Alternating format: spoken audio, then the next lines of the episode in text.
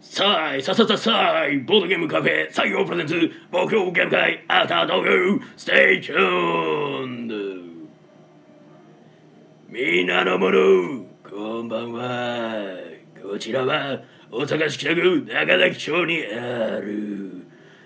ボードゲームカフェ採用からお届けしている目標ゲーム会アフタートーク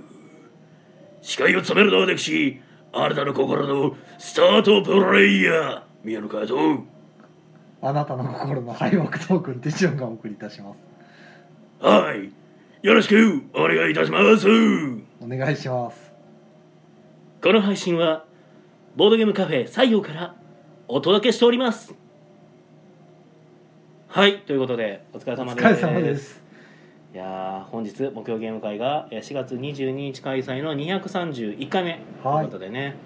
はい、お疲れ様でした。お疲れ様でした。今回は6名の方にお集まりいただきました。ありがとうございはい、まありがとうございます。す。遊んだゲームがオルレアン、おりゃん、キャンバス、あます。ザ・キーを2回、うん、でからザ・クルー、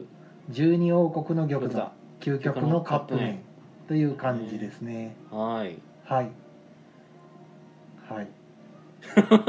ど、どう、どうしました大丈夫ですかえ、いやいや。 まあ最初に来られてたお客様とはい3時からさ、ま あ後から参加されてた4名様っていうことで、うん、まあ、最初に来られてた方にまあオルレアンそうですねですねしかもそれが、えー普通に時間オーバーして 終わらないというおオールレアン90分って書いてありますけどね2時から始まって6時過ぎるっていうのは僕ちょっとびっくりしましたねそうねまあ実質始まったのはもう3時前ぐらいだったと思いますけど、うん3時間超です3時間超ですねそうですねう,、ん、 90分どころか倍倍ぐらいかかってますねそうねびっくりですねびっくりしました僕も、ねはい、こんな長かったっけと思いながらやってまししかたも4名じゃないですしね3人とかです3ね人ですから ねそんなかかったっけって思いながらその間にね別のお宅で、まあ、お客さんが来てからうんキャンバスやってザ・キーを初級編と中級編と最近出たやつねうんやってザ・クルーやって十二王国の玉座やって究極のカップ麺までやるっていうねねめっちゃ回しましたよもえやってる間にそれらが全部回るうっていう全ね部回るっていうねいやいやーオルレアン重げっすねー重いですねね俺もまさか終わるとは思いませんで したうんびっくりしましたこれでこれだけでまあ最初になんか余興混ぜなくてよかったなと思いました、そうねえまあ来てた人がねあの重げしたい人だっえたいつもんので常連さんやったんでねそうですね はい、満足げに帰っていかれましたけどそうね、まあとりあえずオルレアンを一回ぶつけるかと思っていあやーでもオルレアンこの間初めてやりましたけどー、うん、うんやっぱ噂にたがわぬ面白いですねうんうんなんかすごいシンプルな遊び方なのにようできててそうなんですよねただなんか個人的になんですけどなんか ルールこれで合ってんのかなっていう動きが結構僕の中で発生しててはあはなんかそれでマニュアルが結構ね僕個人的なまあ個人的になんですけどあ、ええ、なんかねふわっとしてるんですかいやこの読みこの文章っていうかこの内容の文章があるってことはルールこういうことなんかなっていう余地がなんか結構端々にあるんですよ。はあはあはけどなんかでもまあ基本のルールから考えたら多分違うのかみた いなあまあ多分あの BGG のフォーラムとか見に行くとおそらく同じようなことを思ってる人いっぱいいてて多多分質問が出てると思うんですけどなのかねそこを確認しに行くからですねそうなんかねオルレアンのルールがねなんか僕の中でふわふわしてるしおそらく過去にやってきたオルレアンも多分なんか間違ってた気する なみたいななるほどそうなんかねと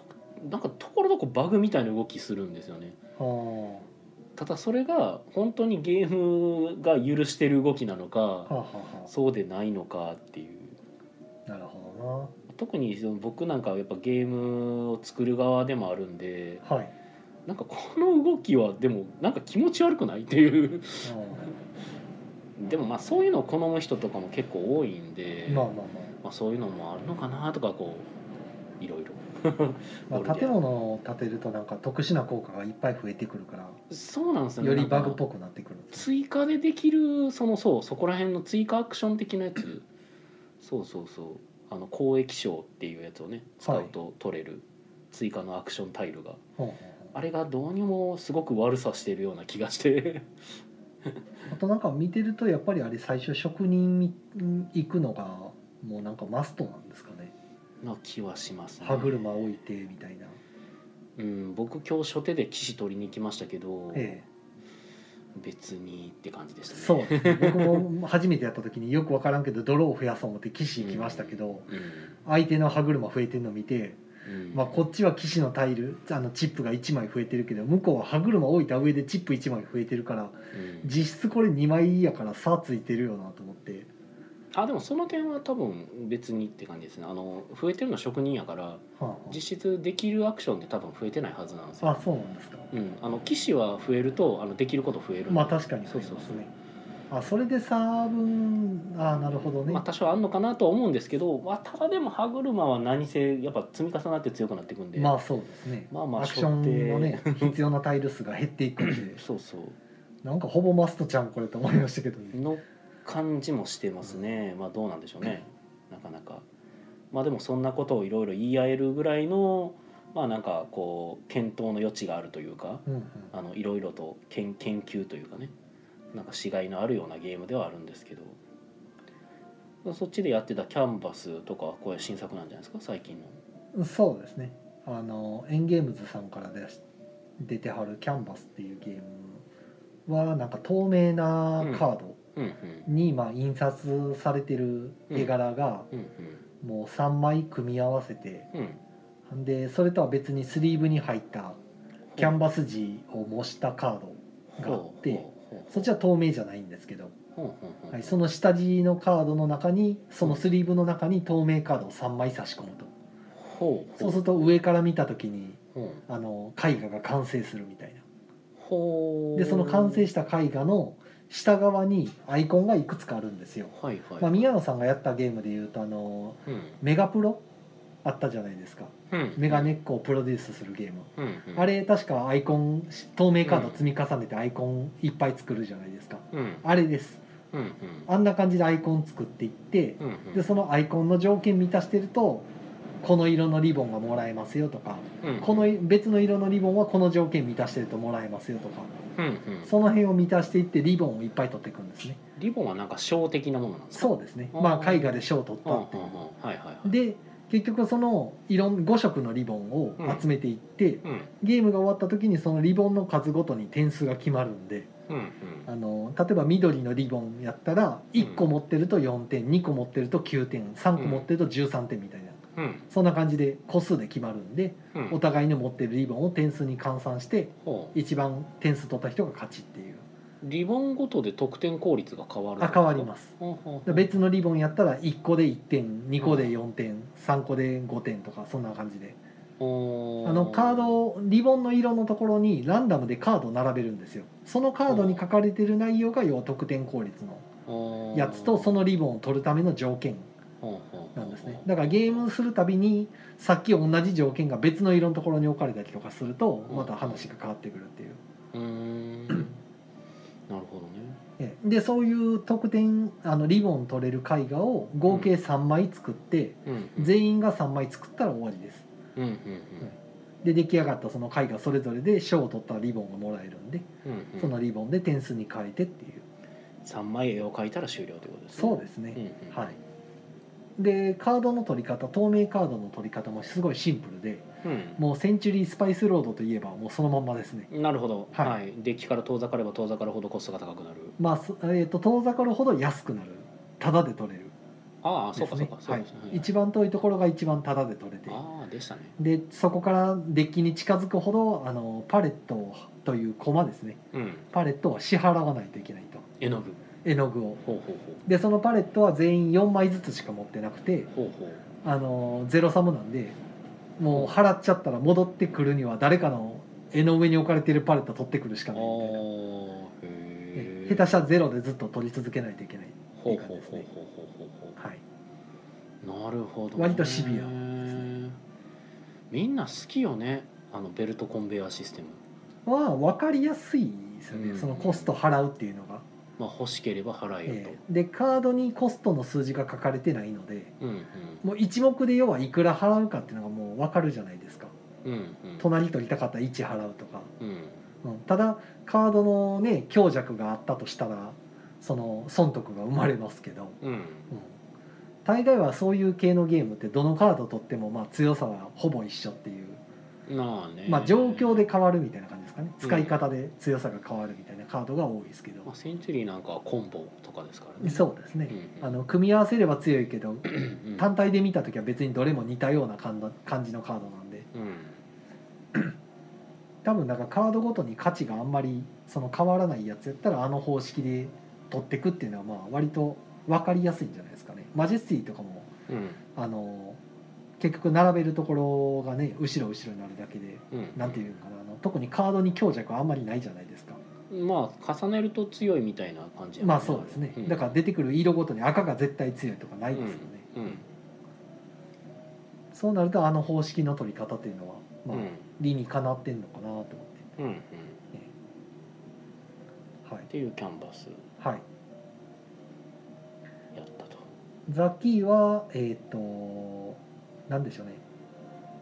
何を例えたい論理パズル式の推理ゲームほうかなほうほうほうザキーどれやったっけ一番近いのはオークワードゲストですねあの厄介なゲストたちははい、あれをリアルタイムにしましたみたいなあもうそのまんまですゲーム性はえーな何枚取ってたかであれやったっけあのーいっぱいカード取っちゃうとダメみたいなやつえやっったっけと最後答え合わせの時にうんうん正解者がいなかったら正解した人の勝ちなんですけどうんうんうん正解者が複数いた場合はは今まで集めた調査カードうんのうん右上の数字の合計で勝あ負でですよねで低い方のは勝ちですいはいはいで一番最初にその謎解いた人はうんその中から一番低いカードを1枚だけ捨てることができるとうんまあ合計勝負にちょっとだけ有利になりますよっていうんううんぐらいですねあやったっけはいなんか3人の容疑者からどうのこうのあれ別のやつやったっけまあ、4人の容疑者に似てるのは似てますけどあのうんあのタイプの要はあの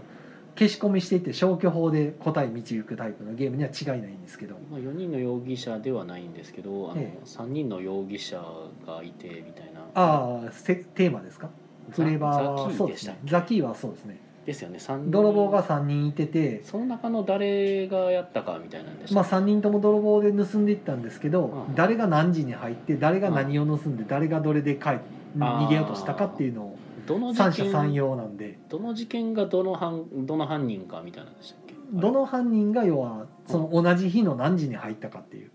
同じ日の1時と2時と4時に犯行が行われててはいそれぞれ3人が1時か2時か4時に入ってるんですよはでそれぞれ3人がその屋敷にあったあの仮面か象の置物か、あはえー、と王冠のどれかを盗んでるんですよあはで3人がそれぞれ逃げる時に用意してた脱出経路が3つあってどれかを使ってるとああそれを全部当てるやん全部その誰が何時であー何盗んでああどこに行ったかっていうあをを当てるやつか当てるというはいはいはい、はいなんか最近結構推理ゲームがなんかちょいちょい出てる気が僕してて、まあ、まんべんなくずっと出続けてますよこのう手のゲームは、ん、なんかそのせいで僕がなんかどれやったっけって今なんか、う ザキーはそれかはいはいそうですね、はいはあ、はあはあまあ、特徴的なのはリアルタイムでやるってところですねうんもう用意ドンで自由にカード取っていいよみたいなうんだから普通の推理ゲー系のゲームだと人に質問したりとかうんうんやるんですけどうんうん幻影探偵団とかみたいうんにうんで消し込みして消去法で消すんですけどうもんそうじゃなくても勝手に取って勝手に消し込んでけみたいなはいはいはいはいもうはいそのもう完全にぶん投げたようなゲームシステムで、まあ、逆にテンポがすごいいいんでうんもう15分もあれば終わっちゃうっていうだから2回回したと、で2回目はあの4月に発売されたうんまあ、難易度が中級のやつですねえーオークワードゴルフクラブっていうゴルフ場で起きた殺人事件ほの、うほうほうまあ、その犯人はもう分かってるんですけど、うん誰が何時で誰を殺して凶器はどれだったかみたいなうんうんうんでその時に逃げ逃げた車はどれだったかみたいな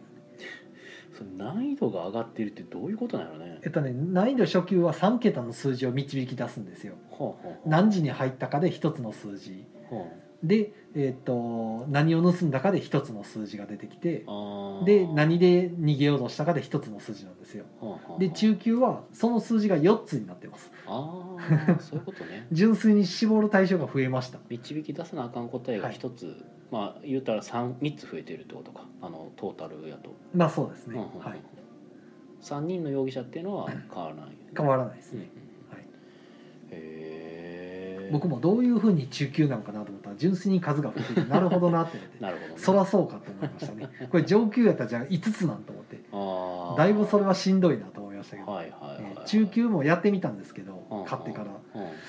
うん、もう結構難しいですねえーなるほどね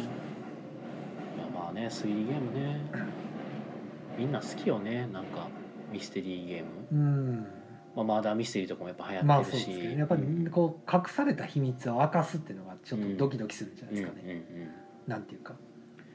まあねマーダーミステリーなんか1回しかできひんけどザ・キーはでも、まあ、一応何回かできるんですっけあの箱の中に色のついた鍵が9つ入ってて、ああですよね、うん、鍵の色ごとに答えの番号が違うんですよ、そうそうそうそう、うんうん、でまあ9回遊べばさすがに最初の番号覚えてないでしょみ たいな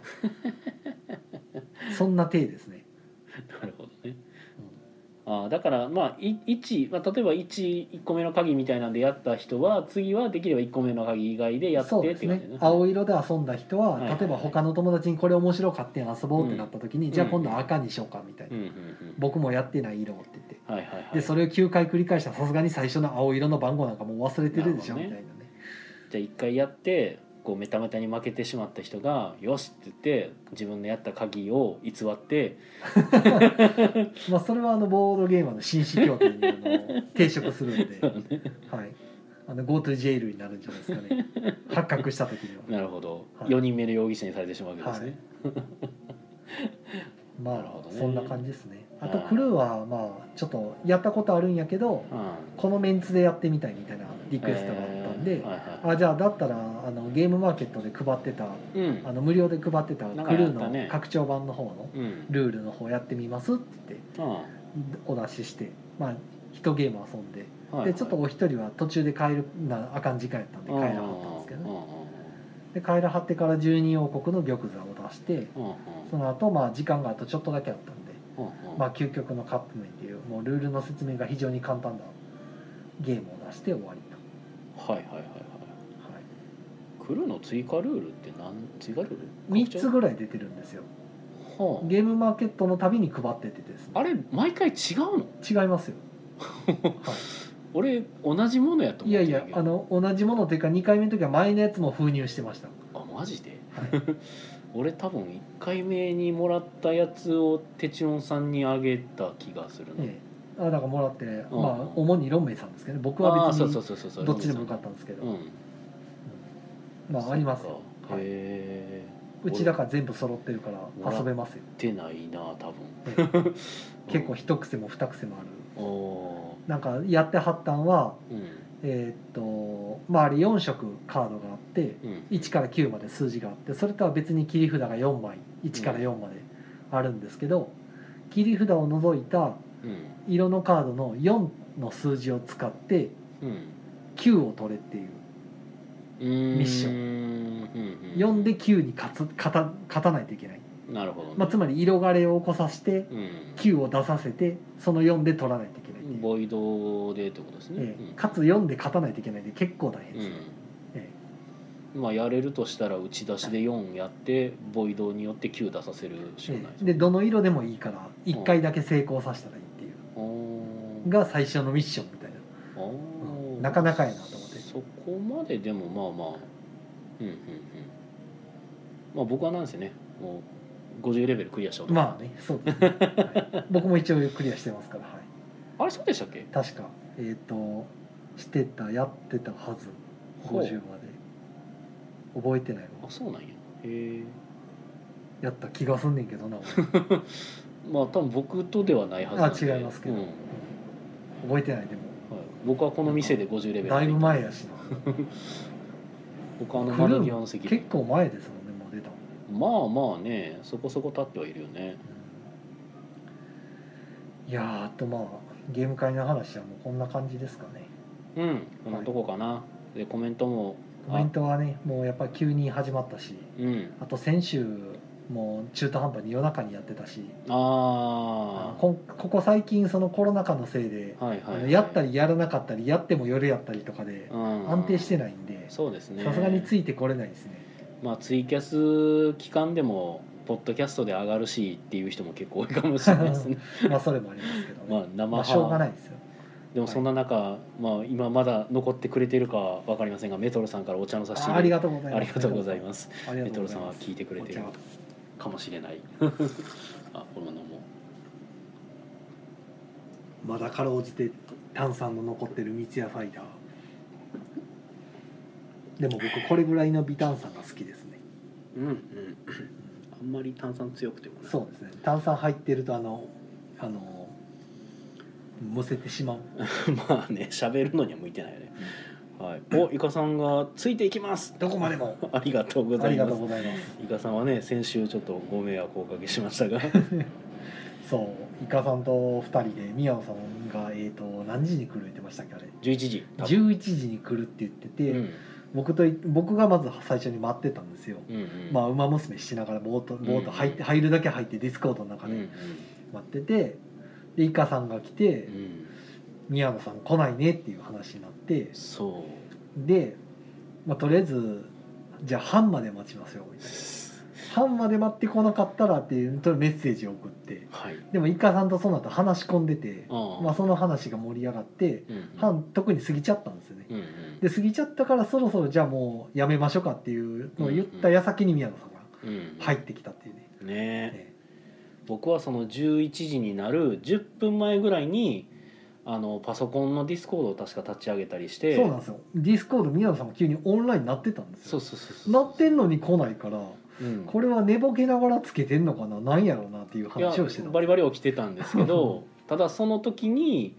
まあ、緊急というほどでもなかったかもしれないけど、まあ、とりあえず連絡が来て、えてか連うんいきなりなんか電話がかかってきえて、は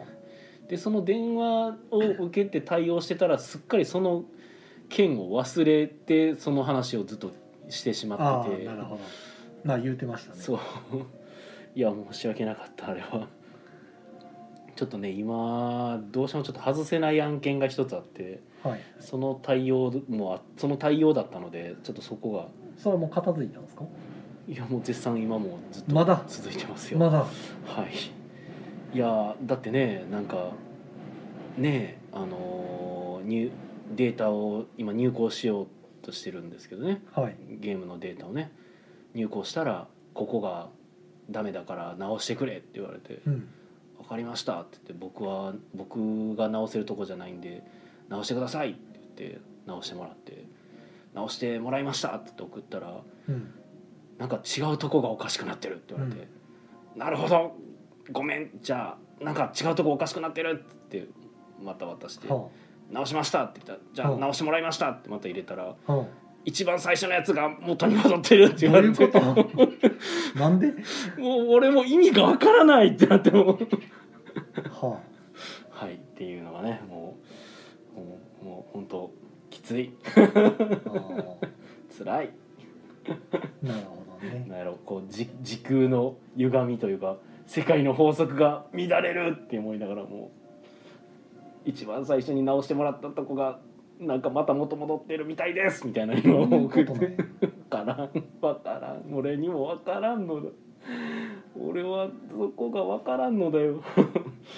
触れない部分なのでお願いするしかできない、しゃあないですねまあ、だから結局はもう僕が全てできればいいわけですよ覚えましょうかねえもうここでまさかのエジンゴールート解禁ですよ全部自分でやる全部自分でやる 3DCG も動画編集もいや愛人さんのやってるのはもう毎回制作のあれ見てますけど地獄ですよあれはエジほんンまさんはマジですごいことしてるんで、だってアートを自分で描けないからってじゃああのポリゴンで全部作っちまおうですからね そうそうその発想はなかったですよいやー本当あれは真似できんって思っとったけどえまさかの俺そっち行かなあかんのこれっていういやあんなん一朝一夕でできないですからね、いやそうもちんろんもちろんそうですよただえでもやっぱ俺あれをあれをお手本にして頑張らなあかんのかなここからっていうこうえまさかのっていう僕はもうそれ無理って割り切って人にお願いしようってこう思ってたんですけど、僕も大体自分にできんことはもうどんどん外にお任せするタイプなんで、そうそうそうまあ僕は基本そうなんでね、僕は割り切り型なんでででもエジンさんはもう「いやもう俺がやる!」っつってもう やったってあすげえな、まあ、それもまた一つの道やもんなと思ってたらそれがやっぱ確実なのかとかちょっと思いましいやーだいぶ血ヘド吐きながたら頑張ってはると思いますけどいやそらねいやあ本れはあれ当でうんあれもあれでねすごいと思うんやけどははいい、っていうねななるほどんねか今そんな修羅場を絶賛くぐり抜け中でござい頑ます張ってくださいまあ来週が進展が聞けるかどうか以前に来週があるかどうかなんですけどあそうやね、まあ残り5分切ったんで宣うん伝していきますそとうやねねちょっと宣伝ともう8時が近いんで今回うん30分枠で終わりということそうですねちょっとはい早めに終わらせてもらいますが、はえいっと緊急事態宣言が今なんか国の方で出すはい出さないとかいう話になってましてうん、一応明日以降多分大阪府からは今週中に出してくれって国に言うてるそうなんでうん、多分今週中に出るんでしょなんか うね発令されるんだと思います明日にもうん、でそうなると,、えー、とお店の方がまだちゃんとはっきり情報が出てないんで分かんないんですけど、うんまあ、休業昼間も夜も休業する形になるのかうんゆあの土日祝だけ休業する平日はやっていいよみたいなうん形になるのかよくわからないんですけどねまだうん決まってないんで、うんそれの情報待ちになってましてうんまあ僕の見立てでは多分休業になるんじゃないかなとうんもう今週の土日からってなった時に来週のゲーム会はなくなりますのでうんあのアフタートークもなくなるとあえ休業っていうのはもうフルで休めってことだからどっちかなんですよフルで休めになるか、うん土日祝だけ休めになるかああがまだわからないはいはいはい大阪府からなんかいくつかの案を提案しててはいはい選べみたいな感じで突きつけてるんですけうんうんど、うんうんその話し合いが今日行われてるはずなんですよ、今自分で死ぬか殺されるか選べみたいな、まあそそうではないけど、うん死ぬか死ぬか選べみたいな感じだけど、 うん ええでもなんかその8時以降はうんぬんは、は変わらないですああ変わらないでだから仮に平日だけ営業していいよってなってもは8時で終わ8時りでです終わりでで土日祝は休めと休めとうんもうほぼほぼ死ねみたいなもんですねまあ飲食とかはそうですよね、もういっそそれやったら休業にしてくれた方が分かりやすくでいいんですけど、まあまあそうよなそんな中途半端にして結局王様にいませんでしたってなるぐらいやったうらんあのバサッと切ってくれてお収まったか収まったか知らんけど、まあまあなってくれた方がまだ分かりやすいんですけど結局でもなんか飲食どうのこうのじゃないんじゃないみたいな話にもなってるみたいな話は結構出ますけ学どね校とかでねクラスター発生してるんでうんうんうんえそもそもの本ではもうその会社とかのうん出勤とかも止めなあかんのちゃうのっていううんね朝晩の人の出すごいじゃないですかもうんう、ねそっちじゃないのっていう気がするんですけいやどね俺もうね余談なんですけどこの間久しぶりにねちょっとねスーパーマーケットに行ったんですよ、はい、なんかいいつもうね基本的に人が多そうなとこ絶対に行かないようにしてたんですけうんど、、ちょっとね、まあ、気まぐれっていうか、まあ、まあ気の迷いで食料買いにそう食料買いにちらっと行ったらめっちゃおる、うん、だから8時までなんで うん結局みんな早く帰るじゃないえでもすスかーパーはかん違くないうん、だからその飲食がねあー外食ができないから早く帰るかあーそうらいう意味ね結局みんんなスーパー寄って帰ったり、おお弁当買いに行ったりとかするわけですよはいはいはい、結局そこが混むんですよねまあそういうことよねでも仮にじゃあこれ普通に今まで通りの夜まで営業してると分散するんですよ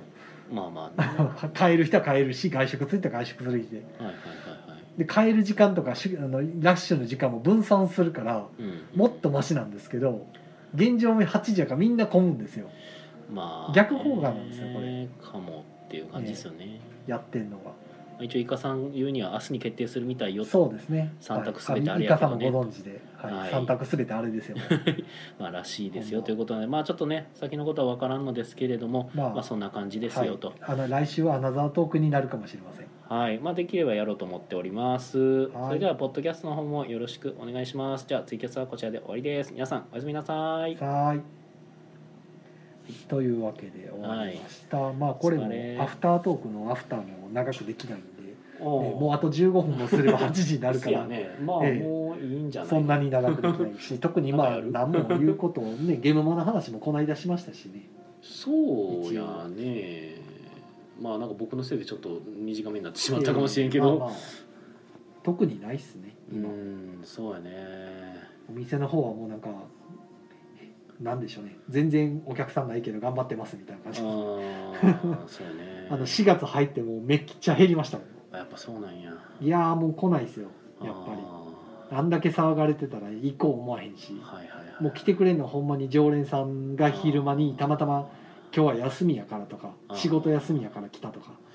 で軽くお茶飲んでくぐらいで、はいはいはいはいまあ、土曜日だけまあ割とお客さんいるんですけど言うて昼間だけやからま実質5時間ぐらいしか営業できてないんであはいはいはいまあそれだけでやっていけるわけないんでね土曜だけでとかで、まあねえ日曜なんかもこの間宮野さんお客さんで来てくれてましたけど、うね、ほとんど宮野さんたちだけ初めずーっとんやってました途中から増えましたけどあなんか途中から来たねあれねあれ4時ご 4時ぐらいとかね、おうおうおうでも言うて2時間とかで帰っちゃうからそうよね,、まあねせやったせやったなんか途中からいきなりめっちゃ人増えて「え何?」って思って びっくりしたってなってうん新しい人は増えては増え来てるんですけどうんうんうんうんやっぱり営業時間短すぎるからどうしてもね、いやでもなんかさその時のが結構僕でも印象強いですねなんかいきなりあの予約とかなかったんですねあれってあ何もなし、ね、予約もなしになんか2人かなんかあれか男の子2人みたいな、はね、ペアで来たなと思ってそれは別にまああなんかお客さん来たなと思ってたその後からなんか5人ぐらいでしたっけ まあたまたまねその団体が来てなんかたまたま5人の団体が流れてくるってあるんやと思っいてやありますよありますすごいなと思ってあの土日今までの土日やったらそれが満席の時でもあったんで入入れないないっていうおうおうおう予約してねってあで終わるもっていうまあさすがにあのボードゲームカフェがあるらしい例で来てるんですよねそうですそうです、だからみ大体皆さん Google なりなんなりでうんうんうん検索してくるんですあよ、なるほどボードゲーム知ってうんうんうんだからどすうごいなもどうも有名みたいですようんうん自分で言うのも変ですけどうんうんうんまあ採用なんかボードゲームカフェって入れると結大構出て阪きやのすそいよねの今梅田の方では割と有名みたいで、うんうんうんすごいねうんまあ来てくれるのはありがたいんですけど まあ入れないっていうねその割には儲かってないっていうねなんかね、うんまあこのこの値段やしなっていうのは分かってるんですけど、 まあまあええまあまあえそうですねうあもうそういやそう大変って言ったらね新あのリトルケーブさんのー新宿御苑店でしたっけそうですね、んうんあっちがもうなんか閉店されるってことであれもなん かさすがにまあもう持たないかみたいなあ感じなあんですかね、まあなんか低低糖質食事なんか別のねそう低糖質を売りにしたなんかやめやめますっていうかあの店閉めますみたいな話はなんかなくはなかったじゃないですか、はいなんか違う店に変わりますって言ってるのをちょっと初めて見た気がするいなやとい思やっいてやあの横浜のブンブンさん買ってゲームあパボーラーにカフェそやうめフてルーツパパーーラーラーにか転そう身かそうかなってたねあだから結局やっぱ場所借りてるからそうかそうかなんか別のこと考えるんやったらその場所でじゃあ次やのろうかっていうやろうかみたいなあそうかそうか、まあ、基本だからあのあったわ母体がちゃんうんと経営者とかが母体で入ってるところはやっそぱうよりねそういうふうになりますねそうかそうか一人親方だと、うんまあ、辞めますで辞めちゃうんですけそうどよねそうよねで別の方に受け継ぐとかそういう感じなんですけどまああオーナーがちゃんといてるってなるとうんうんまあそういう使い方してちょっと回収するみたいなのはうんうんありますねそうそうそうはい2本3本別の柱作った方がねね片方がへこんでも片方が伸びればいいんで低糖質の食事ってキャッチーなんですかねやっぱりいやーわかんないですね。まあさっ きねご飯一緒に食べに行った時もそこにありましたけど、ああありのましたっ加けトちゃんとはい商店街のとこにほあのスパゲティ屋さん見に行った時に閉まってるわって言った手前のところになんか看板出てるって言ってたじゃないですか。うあカフェあカフェ。あーあそこ低糖質カフェなんですよ。ああいや書いてたねはいはいはいはいはいあカフェまあそうか需要はあるんでしょうね。やっぱ気にしてる人とかはにはあるでしょうねなの。かあなの糖質気にする方は別に男女問わずいてはるんうんで。そうよね、はいまあてかお前も気にせえやみたいな話やもんな俺、 ええだから需要はあると思いますよ。僕も気にせなあかんねんけどねはいまあそんな感じでねですかねどんどんさすがにもうあっちこっちのお店ももう3回目の緊急事態なんで、あーちょっと持たないなっていう特に観光業はあーずっと何ボロやろの補ね填もないんで、いいや何の補填もないのこれいやもうボロボロですよいや GoTo とかやってましたけどあー現状もう GoTo も死んでますからね観光こそ多分今死んじゃういよ、やね、ほんま死にますよもうあれ